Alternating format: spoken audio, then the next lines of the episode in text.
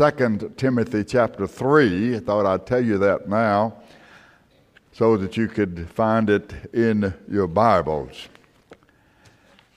Did any of you happen to see this week uh, in the paper or to hear on television uh, about the death of a very important person? I have the obituary here. It's called the Obituary of Common Sense. The Obituary of Common Sense. Did you happen to see that in the paper or on the news?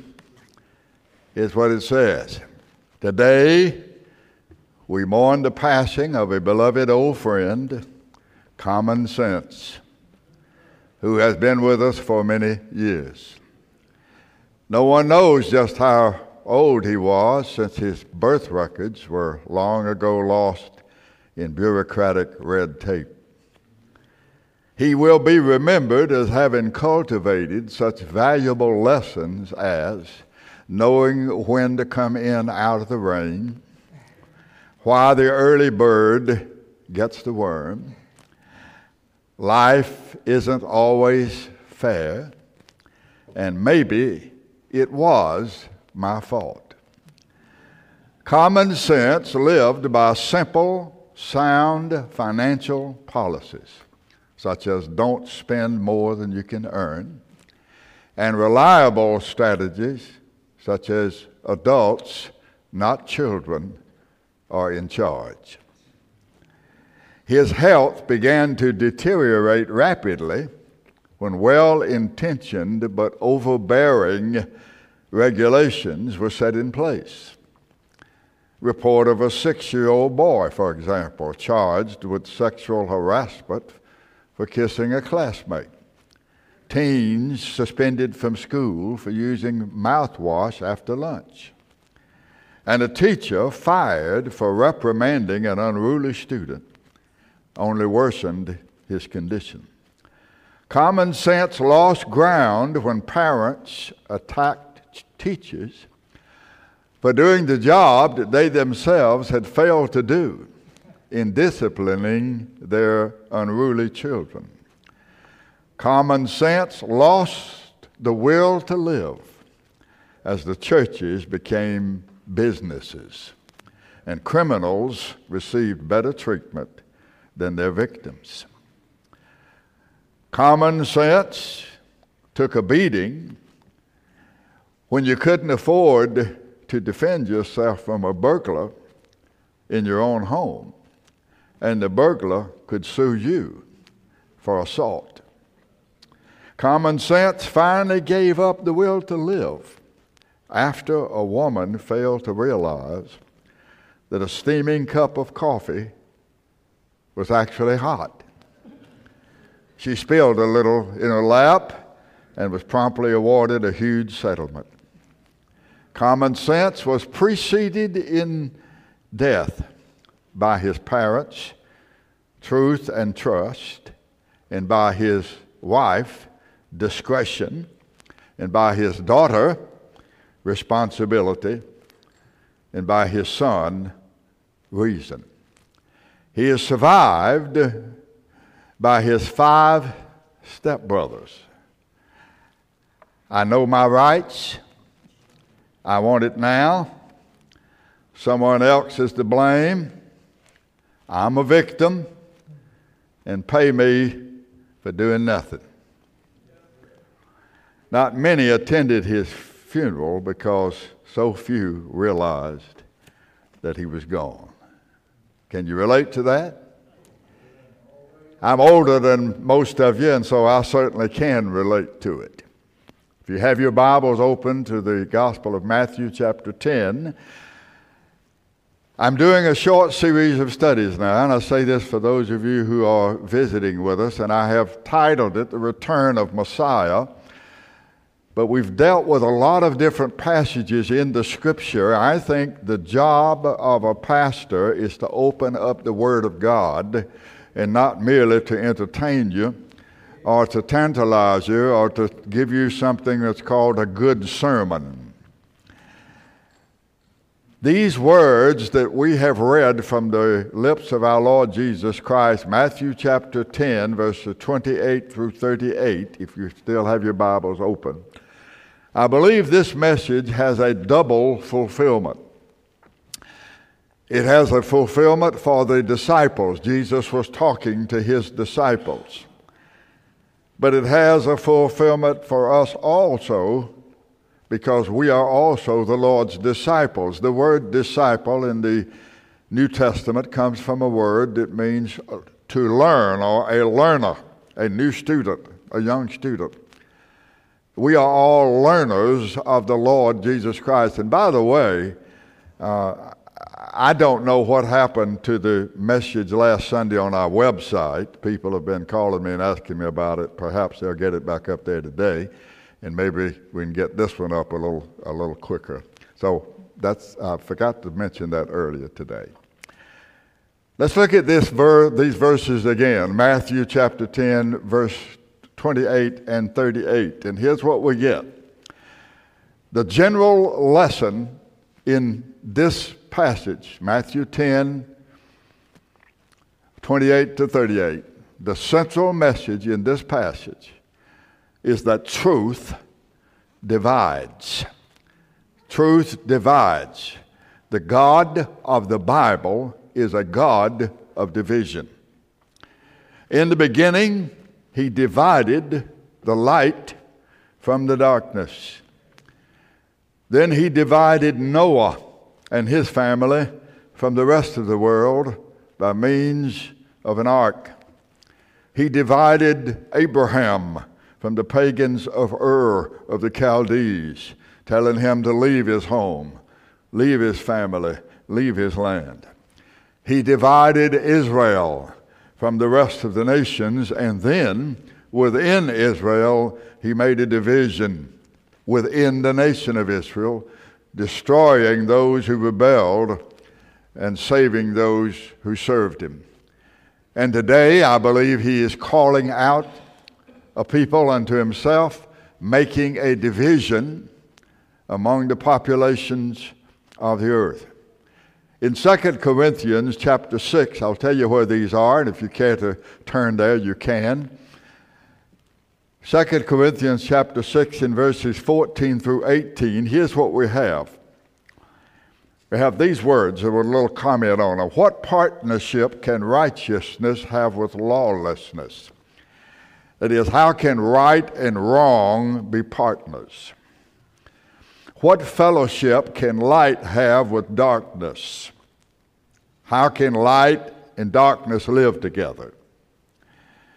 What harmony exists between Christ and Belial, an old pagan word for the devil? How can Christ and the devil agree? What do a believer and an unbeliever have in common? What agreement can a temple of God make with pagan idols? For we are the temple of the living God. As God has said, I will make my home with them, I will dwell with them, that is, with my, with my people, and I will walk in them, that is, I will live among them. I will be their God, and they shall be my people. Wherefore, come out from among them, leave them, separate yourself from them. I'm dividing you from them. And be separate, saith the Lord, and touch not the unclean thing, that is, have nothing to do with what is unclean in the eyes of the Lord, and I will receive you, and I will be a father unto you, and you shall be my sons and daughters, saith the Lord Almighty. Jesus said, I am the truth. And you may not realize this, but everywhere he went, he brought division.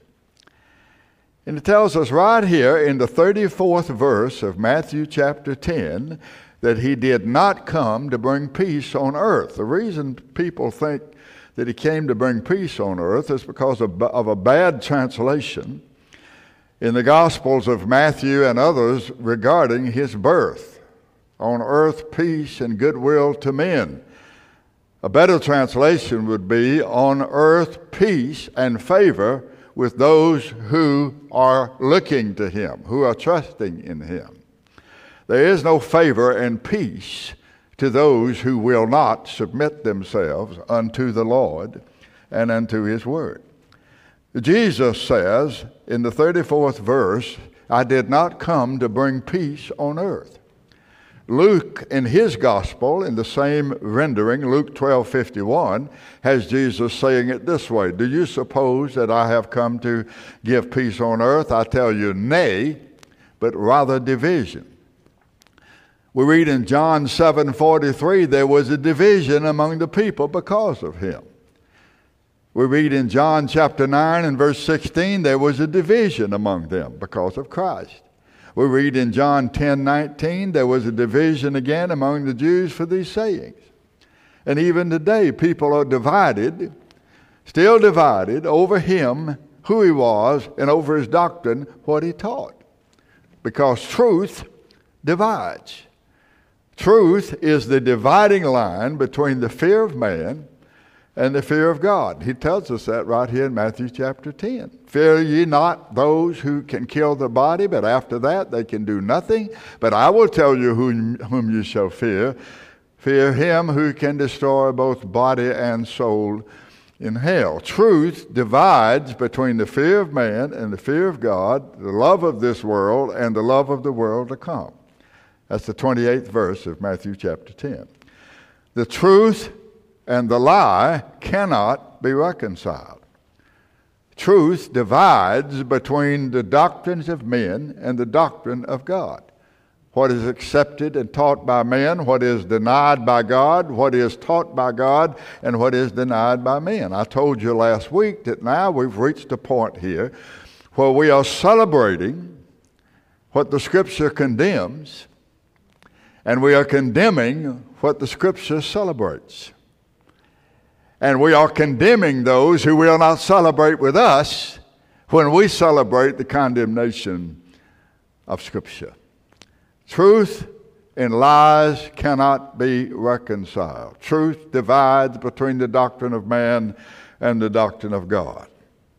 On earth, truth divides between whether there shall be peace or war, between members of a family Whosoever stands with Christ, he tells us here in verse 33, stands on the side of truth.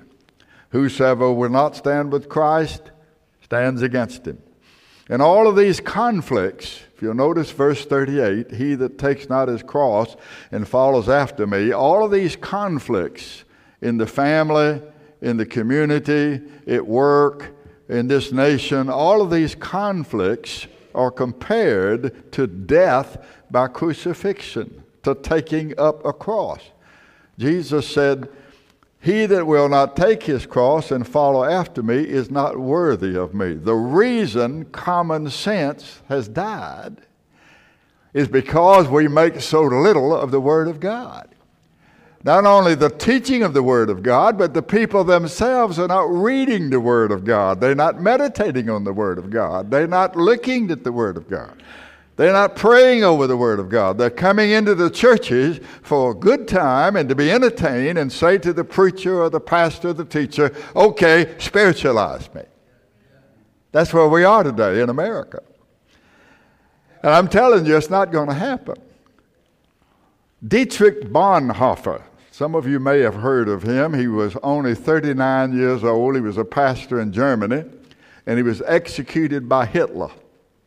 And this is what he said. He said, quote, when a man, when Christ calls a man, he bids him to come and die. Grace is costly, he says, because it cost a man his life and it is grace because it gives a man the only true life. Ladies and gentlemen, brothers and sisters, I believe that we are quickly approaching a crossroads in this world. We are about to find out who believes the Lord and who is a professor of faith and who is a confessor of faith who talks the talk and who walks the walk? Who says that they have counted the cost, but who is not willing to pay the price? Who says that Christ died for them, but they are not willing to die for Christ? Martin Luther, the famous reformer, said this Where the battle rages, there the loyalty of the soldier is proved. You are not only responsible for what you say, he said, but also for what you do not say. As we all know, there are times when it's wrong not to speak up. When you don't speak up, you spoke up. When you don't make a decision, you made a decision. The Lord told Moses in Leviticus 19:16 under the law, be honest and just when you make decisions in legal cases. Do not show favoritism to the poor or fear to the rich. And when someone is on trial for his life, speak out. If your testimony can help him, I am the Lord. Leviticus chapter 19, verse 16. Well, let me just translate that a little differently for us. People today, all of the people in this world today who are not saved, who do not know the Lord, who have not come to Christ, those people, uh, they're in danger. They're in great danger. And we're doing them a disservice if we're not saying something to them, trying to be a witness to them. I'm not talking about going around as somebody that has no sense and uh, talking to everybody and saying something all the time about something. I'm not talking about that. But your very life is a testimony. Your very life is an epistle that men read. Even Paul said that. I know we have failed. I know I have failed many times in this regard. Do you remember Peter? I read about him in John chapter 13 when the Lord told Peter and the other disciples that he was going to shortly be leaving them. This is what Peter said. Peter said, Lord, where are you going? And Jesus said, Where I go, you cannot follow me now, but you will follow me later. And Peter responded, Why can't I follow you now? I will lay down my life for your sake. And Jesus said, Will you lie, lay down your life for my sake?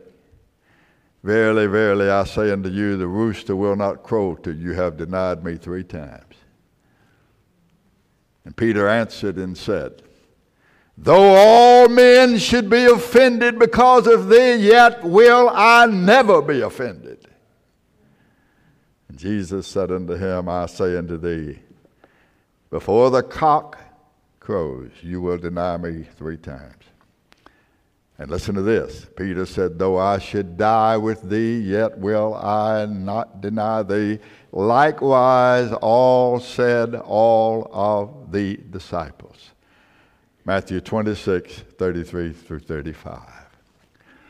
When Jesus was arrested, they led Jesus first to the house of Annas, the father in law of the Jewish high priest of Israel. Then he was taken to the palace or the house of the high priest Caiaphas. This is all in John's Gospel, chapter 18. The Bible says in verse 16 that Peter stood at the door outside. And there was somebody there that was a friend of Peter's that knew the high priest. And it says that he talked to the high priest and he came over and opened the door and let Peter in. Peter was admitted inside. And he was first spoken to by a young woman who attended the door. This is all John's Gospel, chapter 18. This is verse 16. And when Peter was admitted inside, and this young woman turned to him, she said, Are you not one of this man's disciples? Peter said, I am not. And then Peter moved over to a fire to warm himself. And while he was standing by the fire, somebody said to him, Aren't you one of his disciples? He denied it and said, I am not. Verse 25. You remember that when Jesus was arrested, you remember when they came out to arrest Jesus that Peter pulled out his sword and started swinging wildly and cut off a man's ear? Remember that? And as the providence of God would have it, a man who was a relative of the man whose ear Peter cut off was standing there beside Peter, and he recognized him. And he said, Didn't I see you in the garden with him? And Peter denied his Lord for the third time, and immediately the rooster crowed. Both Matthew and Luke tell us that Peter went out and he wept bitterly. You know why? Because he saw his own weakness. That's, that's how we are. We're weak. We are afraid of the world. We're afraid of offending somebody rather than afraid of offending our Lord who died on a cross and suffered, bled, and died for us. Where the battle rages, said Martin Luther, there the loyalty of the soldier is proved. I believe this world is looking for someone who will stand up for something. If you don't stand for something, you'll fall for anything. We need to stand up for the Lord Jesus Christ. Oh, how often we have hidden ourselves rather than proved our loyalty. Like Peter, we have denied him if not outright, then by our silence. And I'm sure most of you today who are awake recognize that the battle is growing worse, more intense. As the world becomes more ungodly, it becomes more bold. Now, here, I'd like for you to turn to 2 Timothy chapter 3. Would you do that? 2 Timothy chapter 3. And what I'm going to do I have subtitled today's study, The Last Days. The Last Days. I'll probably bring you part two, God willing, next Sunday. But here is a passage that uses that very language, the last days. 2 Timothy chapter 3. Now, I'm going to say this later again, but let me say it now. We have here in this congregation, in this audience today, and I'm sure watching on television, watching on the YouTube, Ustream, sermon audio video, we have folks that are various and sundry positions regarding the millennium. You have premillennial people, you have postmillennial people, you have amillennial, ah, when you put an A in front of something, it negates it, means no millennium. You have people who think that the, Jesus is going to come in two stages. He's going to come to the clouds, and people are going to go up, and then he's going to come onto the earth. You have all kinds of views regarding eschatological or last things. But I'm not talking about a view of eschatology here. What I'm talking about is what the scripture here calls last days. Now, I have told you, and I'm going to tell you several times in these studies so you won't forget it, that the Bible tells us in Hebrews chapter 1 that the last days began when Christ was born. God, who at sundry times and in divers manners different times, many different ways, spoken to the fathers by the prophets, hath in these last days spoken unto us by his Son. We've been in the last days for over 2,000 years. And as I keep reminding you, the scripture says God is above time. And Peter tries to give us some idea of what that means when he says, One day with the Lord is as a thousand years, and a thousand years is as one day. That doesn't mean that's an exact equivalent of a thousand years at one day. It means God doesn't live in time. There are no sunrises and sunsets for the Lord. There's no coming out of the stars and going down. There's no day and night. He lives above all of that. All of that is in Him. He's not in the universe, the universe is in him. So we think in terms of miles and inches and feet and times and hours and days and nights. We've been in the last days for 2,000 years. But what is that to an eternal God? So here he says in 2 Timothy chapter 3, this know, I'm reading, of course, from the King James Version. You may have a different version. And I've asked them if they would put this up on the screen, each verse at a time, and that way you at least have the same translation that I have. This know also that in the last days, perilous times shall come. Talking about the last days here. What exactly, what, where, where exactly in the last days? We don't know. But he says this He said, You can look for these things in the last days. And when he says in the last days, this is the beginning of the last period of human history before the return of the Messiah. And he says, perilous times. That's a, a Greek term that means dangerous and difficult times. Dangerous because there will be rampant lawlessness, and difficult because very little can be done about it, and it will be difficult to know what should be done. Then he says, For men shall be lovers of themselves. They will be supremely selfish. They will be egotistical. They will be self centered. Then he says they will be covetous. And that's a term there that means extremely guilty. Greedy, rather. Extremely greedy. Boastful. They will be boastful. They'll be full of praise for themselves without shame or embarrassment. They'll brag on themselves. You know, the Bible says, Let another's lips praise thee and not thine own. Then he says they not only will be covetous and boasters, they will be proud. The best way I could translate that is they will be sickeningly conceited. I mean, you'll be embarrassed because they're so conceited.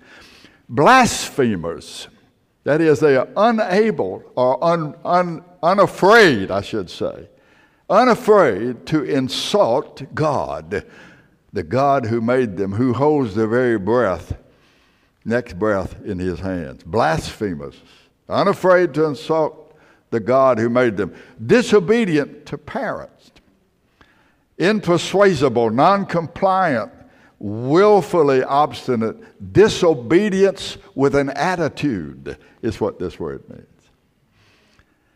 Now, I don't care how big you are, you still have a mom and dad. And the scripture says you are to honor your mom and dad as long as they live and as long as you live. You are to honor them. You are to give honor to the scripture says that is the first promise, that is the first commandment with a promise.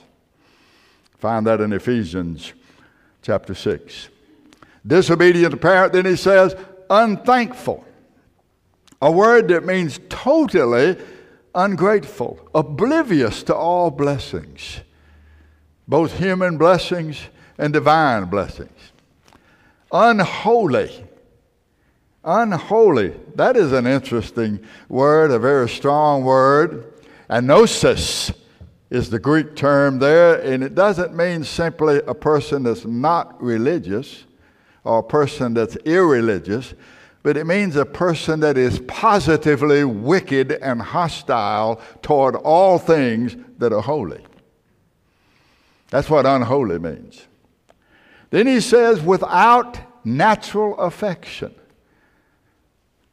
meaning inhuman, unloving, more like a vicious animal, merciless. Don't care. Truce breakers can't be trusted, don't have any law but themselves. False accusers, diabolos, that's the word from which we get our word devil is the word translated false accuser. One who slanders like the devil, one who has no concern for the truth. And then he says, incontinent. Incontinent. That is, without self control, given over to violence. Fierce. Fierce, like an untamed animal, savage. Despises of those that are good that is, the people will hate the very idea of good and hate those who do good. Traitors, traitors, treacherous, betrayers that can't be believed or trusted. Heady, that's an old English word, heady, reckless, hasty, headstrong, headstrong people high minded. That word means to be Satan like, to be filled with pride. The devil, Lucifer, became the devil and Satan because of pride. His heart was lifted up. He didn't want to be a servant of God, he wanted to be the God of God. That's what men want. Men want to be God over God. I'll tell God what He can do. You're not going to tell me what I can do with my life. This is my life. This is my body. I'll do what I want to do with it. Rather than bowing to the Lord and to His will, we want to be God over God. And of course, that is exactly what Lucifer, who's also called the serpent, he's called the devil, his name is Lucifer. I say this often. His name is Lucifer. But devil and Satan are descriptive titles shows you what his position is. The king over in England, uh, he's called the king. Uh, if when, when his mother was queen, the longest reigning monarch, as far as we know in history, at least in the Western world, uh, her queen was her, her title, that's her position. But her name was Elizabeth. And the devil's name is Lucifer which has to do with light, light bearer.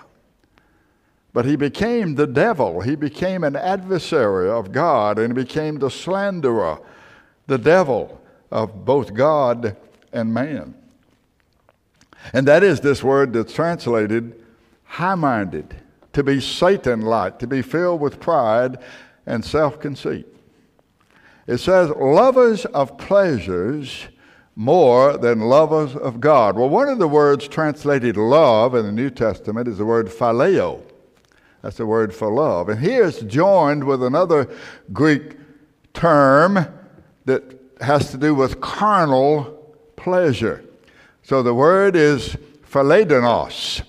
They took phileo and they hooked it up with denos, philedonos, translated pleasure, and it, it refers to people who are in love with, pre- with pleasure, whose very being is to seek pleasure, one who is addicted to pleasure, one whose God is pleasure.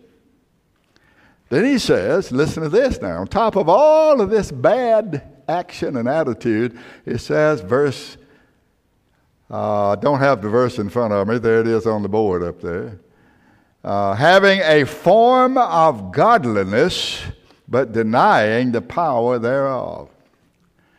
There will be people who will, they will still hold on to the outward forms of religion, of ritual, of rite, of ceremony, but they'll know nothing of his substance. The word translated form is the word morphosis. We've heard metamorphosis. Morphosis is taken from the mythological god of dreams. When you dream, it seems real, but it's only a form of reality. And that's what this, that's this word here that's translated having a form of godliness. It's not. When you have virtual reality, you don't have reality. And when you get away from that computer and you have to walk back out in the world, you're going to find that there it's much different than on the computer when you become God and when you control everything and shoot everybody and nobody gets you. Form, morphosis, you're dreaming, and you've got that mistaken for reality.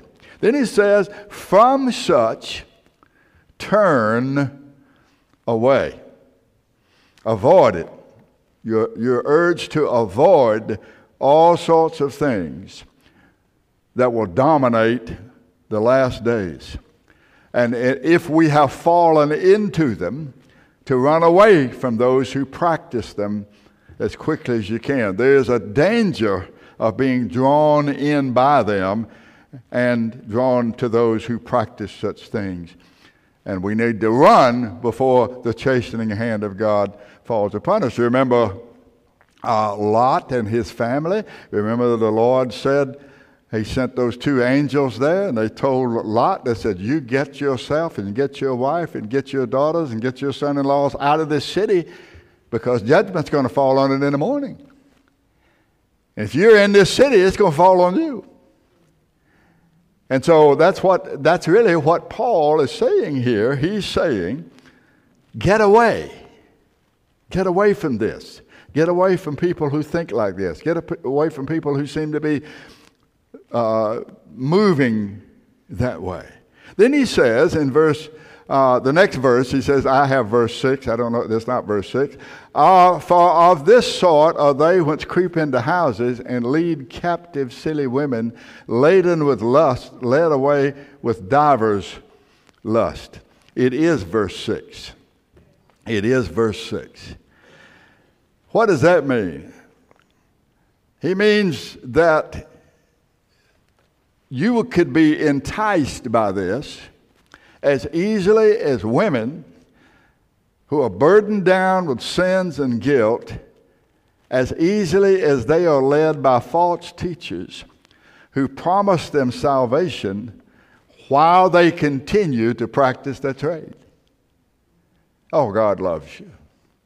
God loves you. What did, what did Lucifer say to Adam and Eve? What did he say to Eve? She said, uh, he said, uh, can you eat of all the trees of the garden? Oh, she said, we can eat of all the trees but one. The tree of the knowledge of good and evil, God said, you shall not eat of it, neither shall you touch it. But the Lord didn't say anything about touching it. Why would the Lord say you can touch it, you can smell it, you can roll it around your mouth, just don't eat it? Why would he say that? Well, that would be tempting you. And he said, Well, what will happen if you, well, if we, if we ate of this fruit, he, uh, Eve said, uh, we would surely die. What did the devil say? Thou shalt not surely die. Oh, no, you know, God wouldn't he wouldn't let you die over eating some fruit off of a tree. What kind of a God is he? He wouldn't do that. He knows that in the day you eat thereof, then you will be like him, and you're determined for yourself. You will stake out your own independence and not be dependent on him to tell you what good and evil is. You decide for yourself what good and evil is. You will determine for yourself what is good and what is evil. And it looks like we've been trying to do that now for thousands of years, and we're not doing too well. Because now we're to the place where we're calling that what God calls evil good. And what God calls light, we're calling darkness. We're like the man that was sent out into space 10,000 miles and kicked out of the spaceship and then asked, which way is up? Which way is down? Where's east? Where's west? Where's north? Where's south? You see, your point of reference is the earth. When you leave the earth, you don't know what time it is. You don't know what day it is. You don't know what month it is. You don't know what up and down is because your point of reference is the earth. The point of reference for truth and reality is the Bible, it's the Word of God. And the more we get away from the Bible, the more we stop defining life and reality in terms of the Bible, the more confused we're going to be. And the more confusing it's going to be. We're going to be like these people who creep into houses dealing with silly women laden with sins and carried away with divers and many different kinds of lust. Then he says, notice verse 7, he says, they will be ever learning not only does this mean learning about God, but it means just knowledge. We have knowledge today in this world, unbelievable knowledge. Now we've got AI, artificial, artificial intelligence. And they can, they can take you when you get a phone call, somebody wants you to just say something, they can take your voice and get about 30 seconds of your voice, and then they can make you, make you say anything.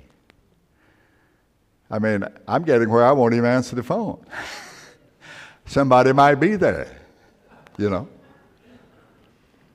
Ever learning and never able to come to a knowledge of the truth. The last days will be marked by much learning coupled with much wickedness and a form of religion which is totally ignorant of the truth as it is in Christ Jesus. And my friends, if the Lord doesn't help us, we're going to follow in Peter's footsteps. It's the duty of the church to call the world to repent and to seek the Lord.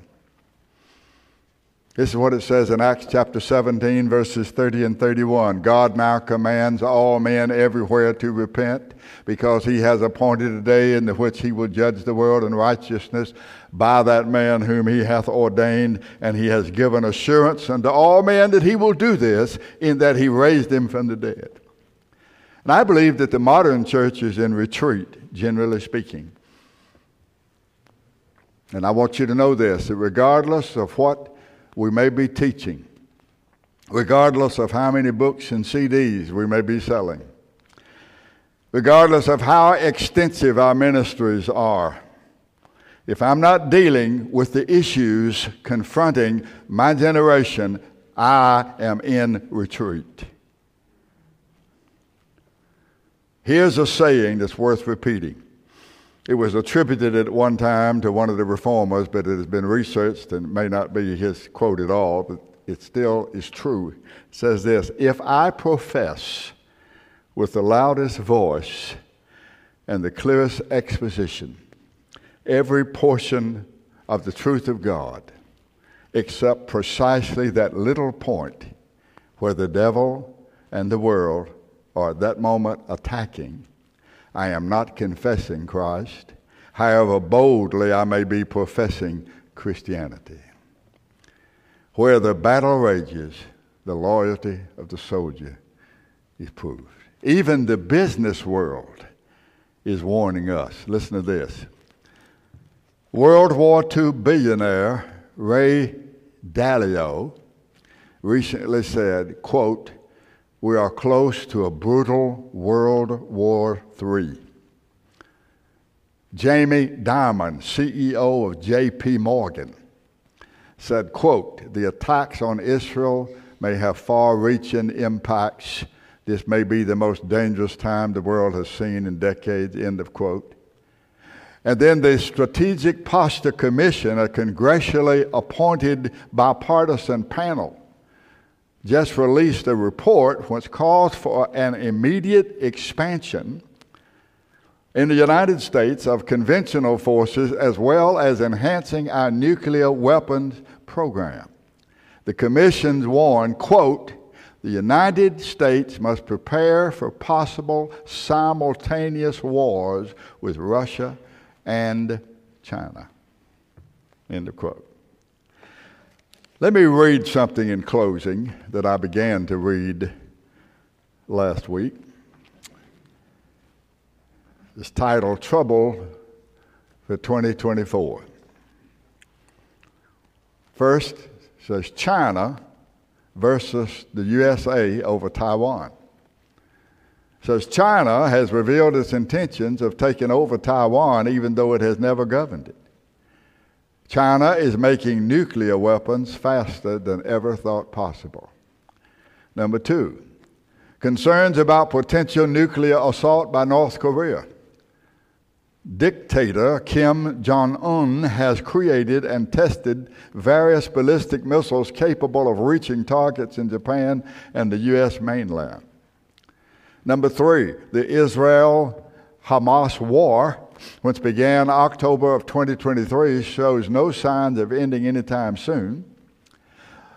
Israel's officials have warned of a prolonged conflict that might extend throughout 2024 and beyond. Prime Minister Netanyahu's goal of completely wiping out Hamas is considered by many analysts as nearly impossible. The influence of Hamas extends beyond Gaza. In the year 2024, the war will probably become far more intense, leading to numerous casualties on both sides. Number four, Russia's invasion of Ukraine, which began in February 2022, has been described as, quote, more dangerous than anything Europe has seen since the end of World War II. End of quote. Thousands have been killed on both sides, and the prospect is for thousands more to lose their lives. Mr. Putin, head of Russia, may see the conflict between Israel and Hamas as an opportunity to push his advantage. Russia has the world's largest nuclear arsenal. Last autumn, he withdrew Russia from the global treaty banning new nuclear weapons testing. Weapons arms controls experts are concerned that Putin may be inching toward a nuclear test to evoke fear. Russia has intensified its bombardments of Ukraine. A Russian missile even entered the airspace of NATO member Poland, increasing the risk that the military alliance will be forced to retaliate. Number five, almost through. Some have predicted that 2024 will see great famine, increasing earthquakes, as is prophesied.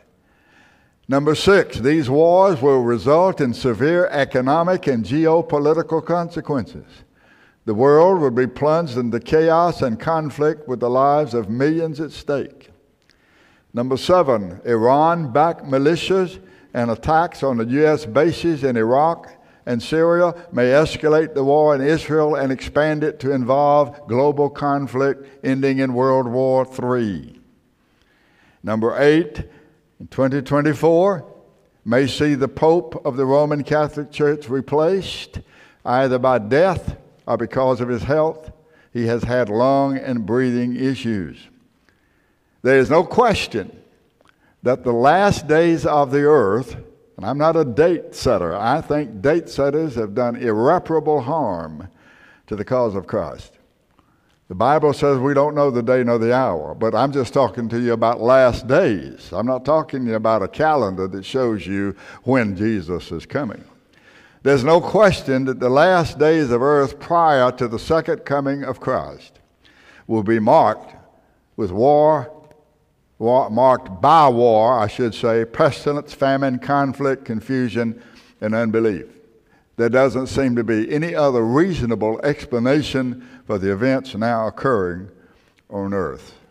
I believe that we have now entered the period of a testing for the church, of a testing for Christians, where the genuine and the false will be exposed. Where, when it's, what is spoken of in Hebrews chapter 12 begins to happen, a time of shaking up. God said, I have shaken the earth and I'm going to shake it once more. That those things what cannot be shaken will be exposed, and that those things what can be shaken will fall. That shaking doesn't just mean a shaking of an earthquake. It can mean an, a social shaking. It can mean a moral shaking. It can mean a spiritual shaking. It can mean the kind of shaking that I'm talking to you about this morning. And so our Lord Jesus Christ tells us in Matthew 10 that we need to set our sights on Him, keep our eyes on Him, looking always to Him, because if we are, in fact, entering a more severe time of testing, then we are going to have to put up or shut up. We're going to have to, as they used to say, fish or cut bait. We're going to have to stand for Christ or fall with the world. Now, my friends, I want to leave you on a positive note. The positive note is this the Christ of the Bible is a sovereign Christ. He's not a little mealy mouthed, white handed fellow. He's a man, and he's a man's man. Not only that, but as the Son of God and as God the Son, he is able to save all who come unto God by him. He is able to save you. He is able to keep you. He is able to give you the strength that you need and that I need when these times of testing come, when they increase, when they get worse, and they surely will come, one way or the other. Some of us may not be here to see it, but the Lord Jesus predicted, and we just read in 2 Timothy 3, that in the last days, this is what's going to characterize the general actions and attitudes of people in this world. And when the trumpet of God sounds and the dead in Christ rise, and Christ comes down from heaven to judge the earth and to rescue his people, where will we be standing? where will we be looking? Where is our allegiance? I pray that it will be with our Lord Jesus Christ, and I do not exempt myself here. It is difficult today to deal with the world and the flesh and the devil. There's everything right at fingertips through the internet, through the uh, television, uh, through all of these things. We have everything right there to tempt us, to draw us aside. And I urge you, look to Christ. With all of our weaknesses, He will receive us. With all of our doubts and fears, He will save us. Because after all, He is the Savior. We do not save ourselves. He is the one who saves us. As I often say here, we are saved by works, but not our own, by His works.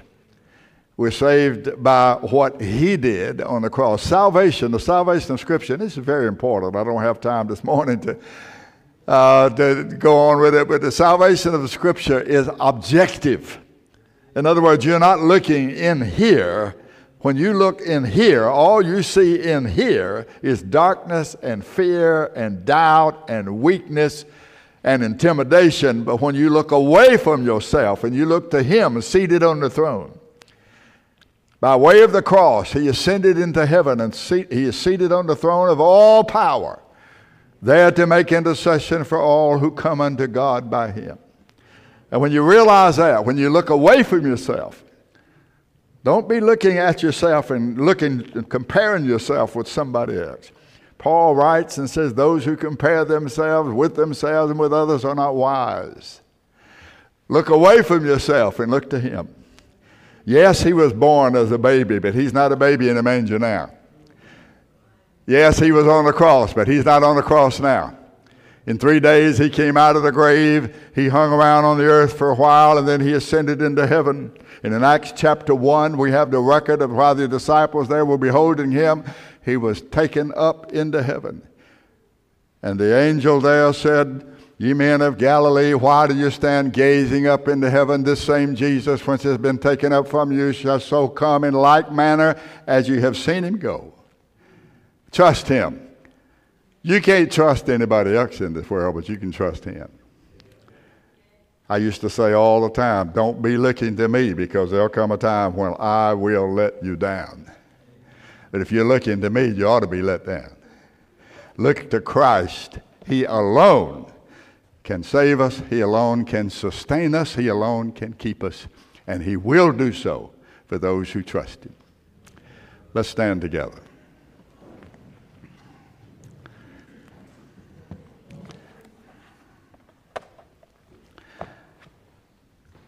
We try not to make too much of a situation where we embarrass people.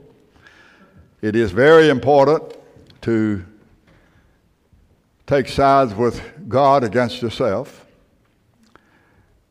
Uh, I, I, can get you to repeat a prayer after me, and you can repeat it, and that doesn't mean a thing. It just means you repeated, repeated the prayer. I can say, okay, say after me, I am a millionaire. You say, I am a millionaire. Does that make you a millionaire? No. And for me to tell you to say, I am a sinner, that doesn't make you a sinner in your own eyes. Only God can take good people and make them sinners. Jesus didn't come to save good people. This is a faithful saying and worthy of all acceptation that Jesus Christ came into the world to save sinners. Paul said, Of whom I am chief. If Paul is the chief, I'm in second place. We are sinners that need a Savior. Ask the Lord to show you your need of Christ. If you say, I don't feel a need, Brother So I say, okay, I understand that. But ask the Lord to show you your need. Ask Him to deal with your mind and your heart. And if I can help you, I'm, I'm listed in the phone directory. I'll give you a card. I'll be happy to meet with you privately and speak with you and talk to you. But the issue is not how much you know, the issue is who you know. Paul said, I know whom I have believed. I'm persuaded that he is able to keep that which I have committed unto him against that day. Commit yourself to him. he will receive you. Come unto me, all you that labor heavy laden, I will give you rest.